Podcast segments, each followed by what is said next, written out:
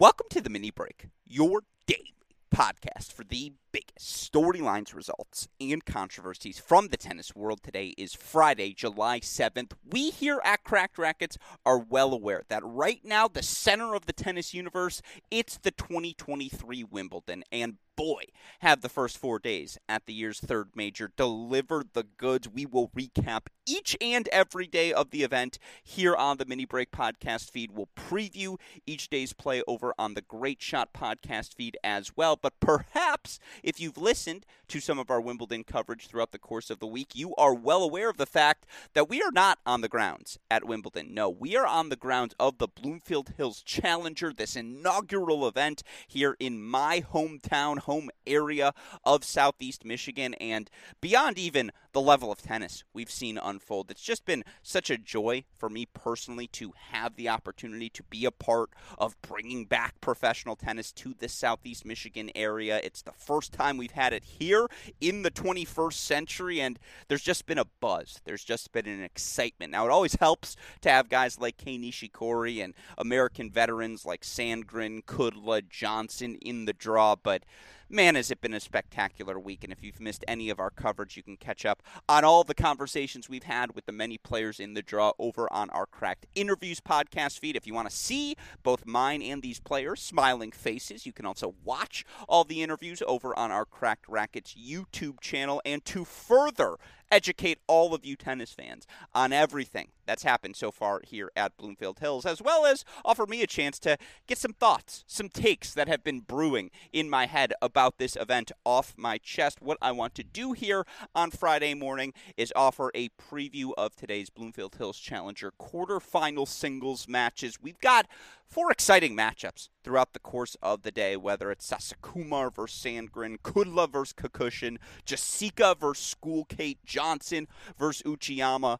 I'm pumped for all the action. And again, what I want to do here on today's show is talk about how each, uh, how all eight of these guys, excuse me, got to these singles quarterfinals. I also want to offer some of the observations I have from some of the players who may have been eliminated already from this event, but certainly are players worth keeping your eyes on as we progress into this American hardcourt summer. Before, though, we get into any of that, again, a shout out to all of you tennis fans who tune in day in, day out. If you're looking for Wimbledon coverage, scroll down on your Mini Break podcast feed. We're recapping every day here on this show. We're previewing every day over on the Great Shot podcast feed. All that content available wherever you listen to your podcasts or on our website, cracked rackets dot com. Of course, a shout out as always to our dear friends at Tennis Point as well for their support of this show. And look, it's gorgeous outside each and every day, at least here in the States. It's time to get on the tennis court if you aren't already, and maybe what might inspire you is by updating your gear. New shoes, new clothing, new rackets, whatever it may be.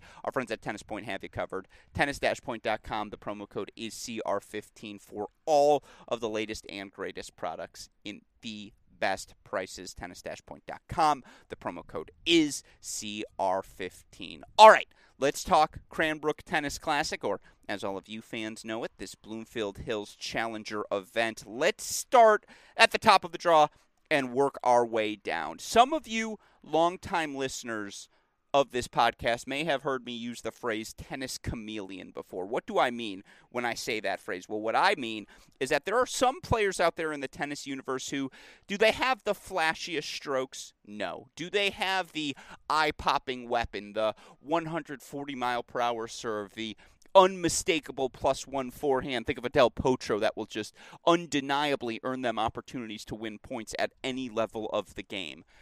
That's not a tennis chameleon. A tennis chameleon is a player whose level reflects that of the opponent across the net. A tennis chameleon is someone who, hey, you want to muck things up, you want to play some slices, you want to find the angles, you want to get physical. The tennis chameleon's willing to do that. Also, a tennis chameleon, you want to inject pace into the match?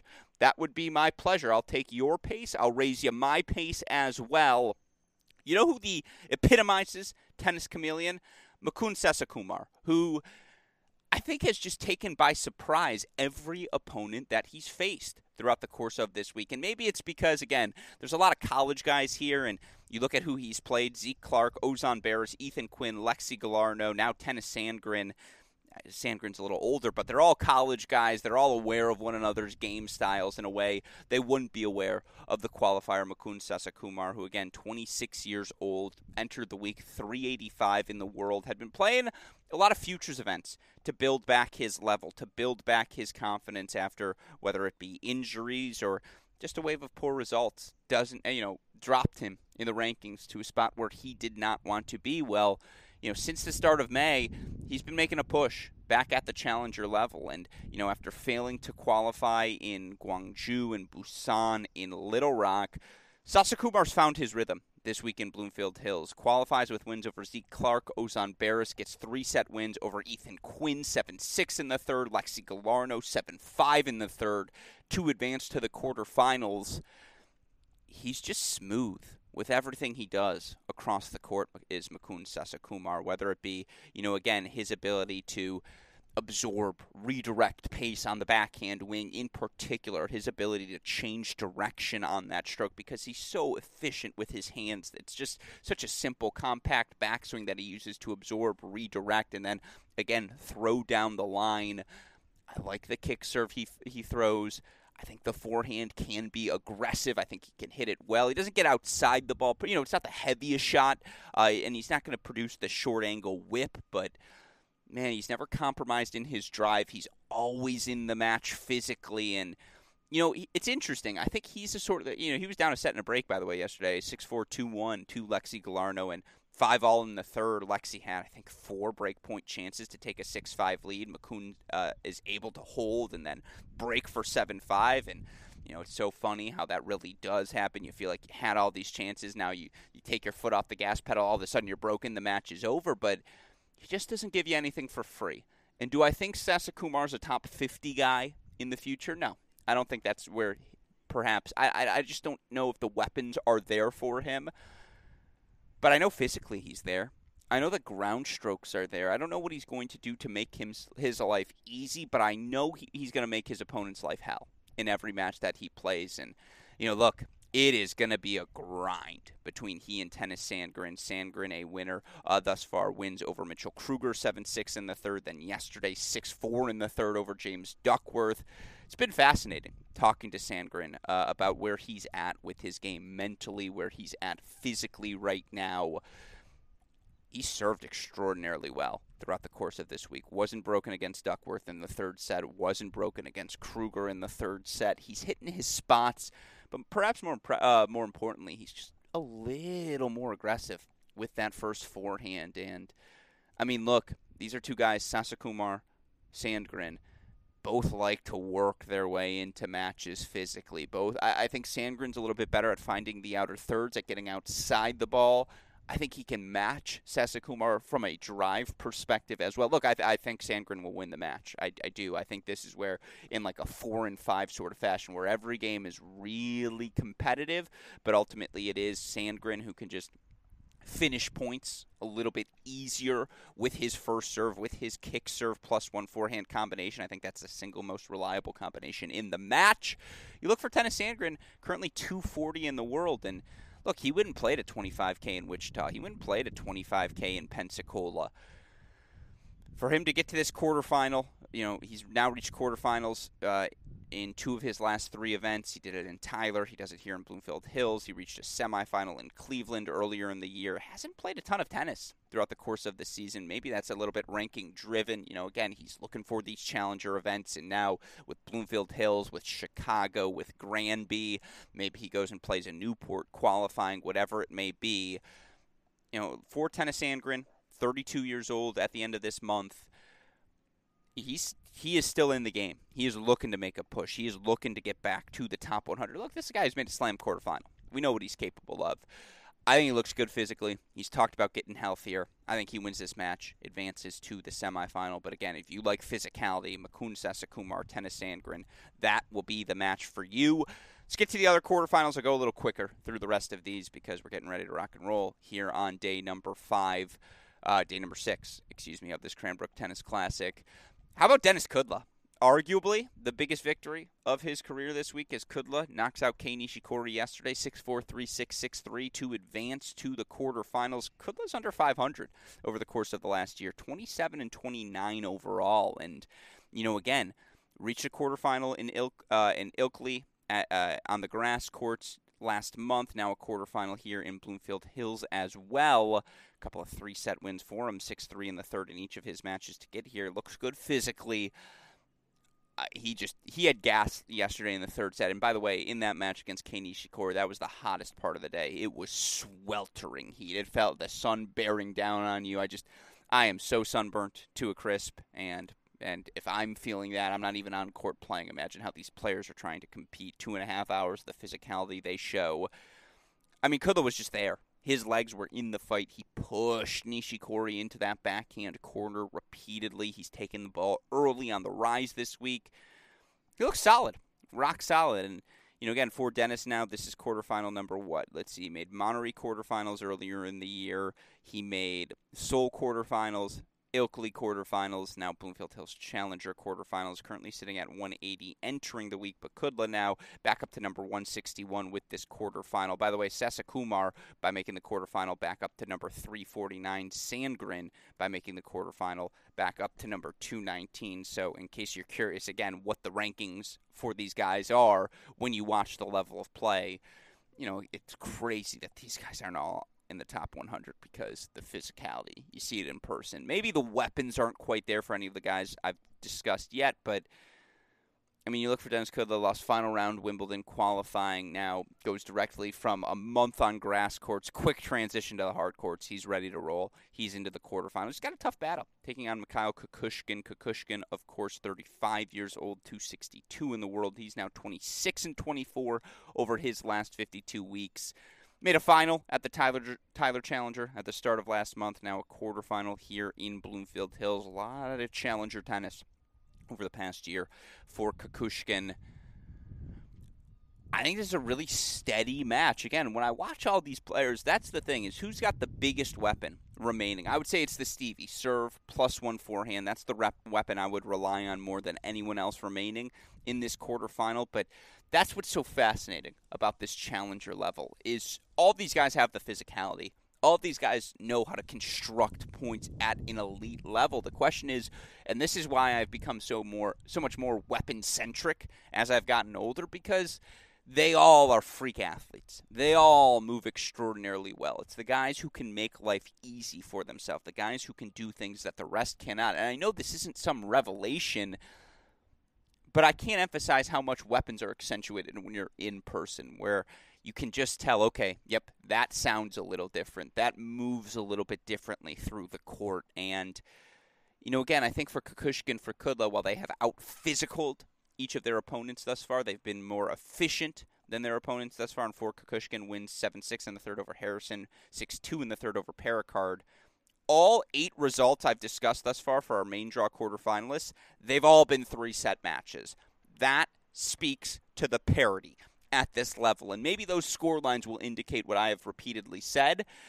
It's really hard to delineate, differentiate who's got it, who doesn't, because truth be told, in person, via the eye test, all these players got it. And so I think Sandgren, of the top half of the draw, has looked the most, uh, has had the most impressive combination of physicality and plus one replicable weapon. I think, again, Kukushkin, Sasikumar, Kudla, though, are all very close behind. And I would say Kudla's probably, I, I would lean Kudla in this matchup with Kukushkin, particularly coming off of the victory over Nishikori. But, you know, again, for both of these guys, for Kudla, Kukushkin, each trying to ensure at a minimum they're in U S Open qualifying, if not better than that. It's a big match. It's a big opportunity for both guys. That's your top half of the draw. And by the way, if it's a Sandgren-Kudla semifinal here in Bloomfield Hills, a couple of American vets who have been in the top one hundred, who have made second weeks at slams, that's all you can ask for as a Southeast Michigan tennis fan. So if you're in the area, you best be showing up. We got some good tennis on the horizon. Bottom half of the draw, I'm all in on the return of Omar Jasika. And, of course, the former junior U S Open champion didn't play any tennis twenty twenty, twenty twenty-one. He has now played, Jasika seventy-three matches over his last fifty-two weeks. I believe he's played ninety matches since the start of last year. Into the Bloomfield Hills Challenger quarterfinal, his first Challenger quarterfinal of the season. Now, he reached the semifinals of the Playford Challenger last year. He's had a ton of success at the tw- uh, reached the finals in Nunthaburi as well. Has sort of had a ton of I T F success over this course of time, but man, you can tell Omar Jasika still working his way back into shape. And I'll tell you what, you could put a quarter on any portion of the court, the lefty Jasika would find a way to hit that ball. He is so smooth with it. Just kind of reminds me of Andrusova on the women's side, the lefty. Just, again, how well he absorbs, redirects pace, hits his spots, hits his corners. I think the backhand in particular, he's so adept at short hopping that ball, taking it on the rise, beating you to the spot with it, because manufacturing pace for him, again, not the tallest guy, not the biggest guy, but very creative in how he slices and dices you. He's taking on a traditional physical six two, like just what you'd expect in a in a modern-day p- tennis player. And Tristan Schoolkate, Schoolkate's good at everything, is the qualifier. Now he's fifty-three and thirty over his last fifty-two weeks. It's his first Challenger quarterfinal of the year. This guy who played a ton of twenty-five Ks at the I T F level, built himself all the way back into the top three fifty. And, you know, now you look for Schoolkate in reaching uh, this quarterfinal. He's all the way at a new career high, number two ninety-four for the twenty-two-year-old Aussie. He is in U S Open qualifying striking range, and I know that's a significant goal of his to end the season. Meanwhile, for Jasika, he's all the way back up to number two sixty-three in the world. Exact same thing. And look, when you're playing slam qualies, you just got to bite at the apple to get to the big dance, to get to the big games, to get to the slams, to get that big payday. It's an all-Aussie battle. It's going to be a fun one. Man, Schoolkate's gotten off to such hot starts, but I think I'm leaning Jasika in that battle. Uh, I mean, again, I really like the lefty Aussie, how he's progressing. He just knows how to win. Po- it, it's He's just always one shot better than you, if that makes sense. You think you found a short angle, he's going to beat you down the line. You think you've beat him down the line, he's going to beat you cross-court to the open space. Again, I still don't think any of these guys have those elite top fifty weapons. It's not a Ben Shelton serve. It's not a Francisco Cerundolo forehand. It's not overwhelming maybe in the way some of the other young guys you watch on the Challenger circuit can be, and you're just like, yep, he'll be flying up moving forward. But Jasika and Schoolkate, I know, hardly a revelation. They're both really, really good, really solid, and I think across the board we're going to see a lot more, you know, this continued theme of three-set matches. Um, I'll go Jasika, three sets in that match, but again, it's a pick-em either way. And then last but certainly not least, there's just something in the eyes right now of Stevie Johnson. He has looked good this week. And Stevie, straight set wins over Aiden McHugh, James McCabe. He's now going to take on Yasutaka Uchiyama. I mean, I know Stevie's ranked outside the top two hundred entering the week by reaching this quarterfinal. Stevie back up to number, oh, excuse me, he's two forty-one in the world right now. Um, yeah, look, fighting to play slam qualifying, fighting to just stay in the hunt. And with Chicago, Granby, again, all these events coming up, he'll have a lot of opportunities to play this summer to put himself back in the mix on a surface where obviously he has had his most success. It'll be interesting if he's offered any wild cards into, say, an Atlanta or, you know, again, a um, Cincinnati, just given who he is, what he's meant to American tennis. But he looks fit, the serve is firing, and his forehand has, without question, been the biggest weapon on the courts this week. I mean, there. Uh, Ethan Quinn would like a, com- uh, a cup of coffee in that conversation. And by the way, I'll be recapping how all the college guys did, how I thought about their progress, wh- what's the next step for those guys, or what's the difference between the top level of college tennis and this Challenger level. It really boils down to fitness, but that's something I'll expand upon with John J. Parsons next week when we recap, when we do our summer editions, excuse me, of the Deciding Point. But yeah, Stevie's looked the part, and again, he's into the quarterfinals where now he will face Uchiyama. Uchiyama into uh, with wins over Lee two and Emilio Gomez, each in straight sets as well. Former world number seventy-eight, thirty-one, uh, thirty years old, excuse me, currently two sixty-seven in the world. He's big. I mean, he hits big. Momentum's moving forward. He's got the size. He's not the most fluid mover, but he has asserted himself as well inside the baseline as anyone. Again, these are the two big hitters, Stevie, Uchiyama, and they're facing off against one another in the quarterfinals. I lead Stevie in the matchup. There's just something in the eyes again, but I'm going to take Stevie four and four. I think it's going to be a good day of tennis. And again, if you can find all of the Bloomfield Hills Challenger available on the A T P Challenger stream, if you want to hear from each of these players, we've talked to all of them throughout the course of the week. You can find those conversations on the Cracked Interviews podcast feed or on our Cracked Rackets YouTube channel. A shout out, as always, to our super producer, Daniel Westhoff, for making everything content-wise happen that he does. Of course, a shout out as well to our friends at Tennis Point for their support. Remember, it's tennis dash point dot com. The promo code is C R fifteen. With all of that said, for the fantastic Daniel Westhoff, our friends at Tennis Point, from all of us here at both Cracked Rackets and the Tennis Channel Podcast Network, I'm your host, Alex Gruskin. You know what we say. That's the break. And we'll talk to you all tomorrow. Thanks, everyone.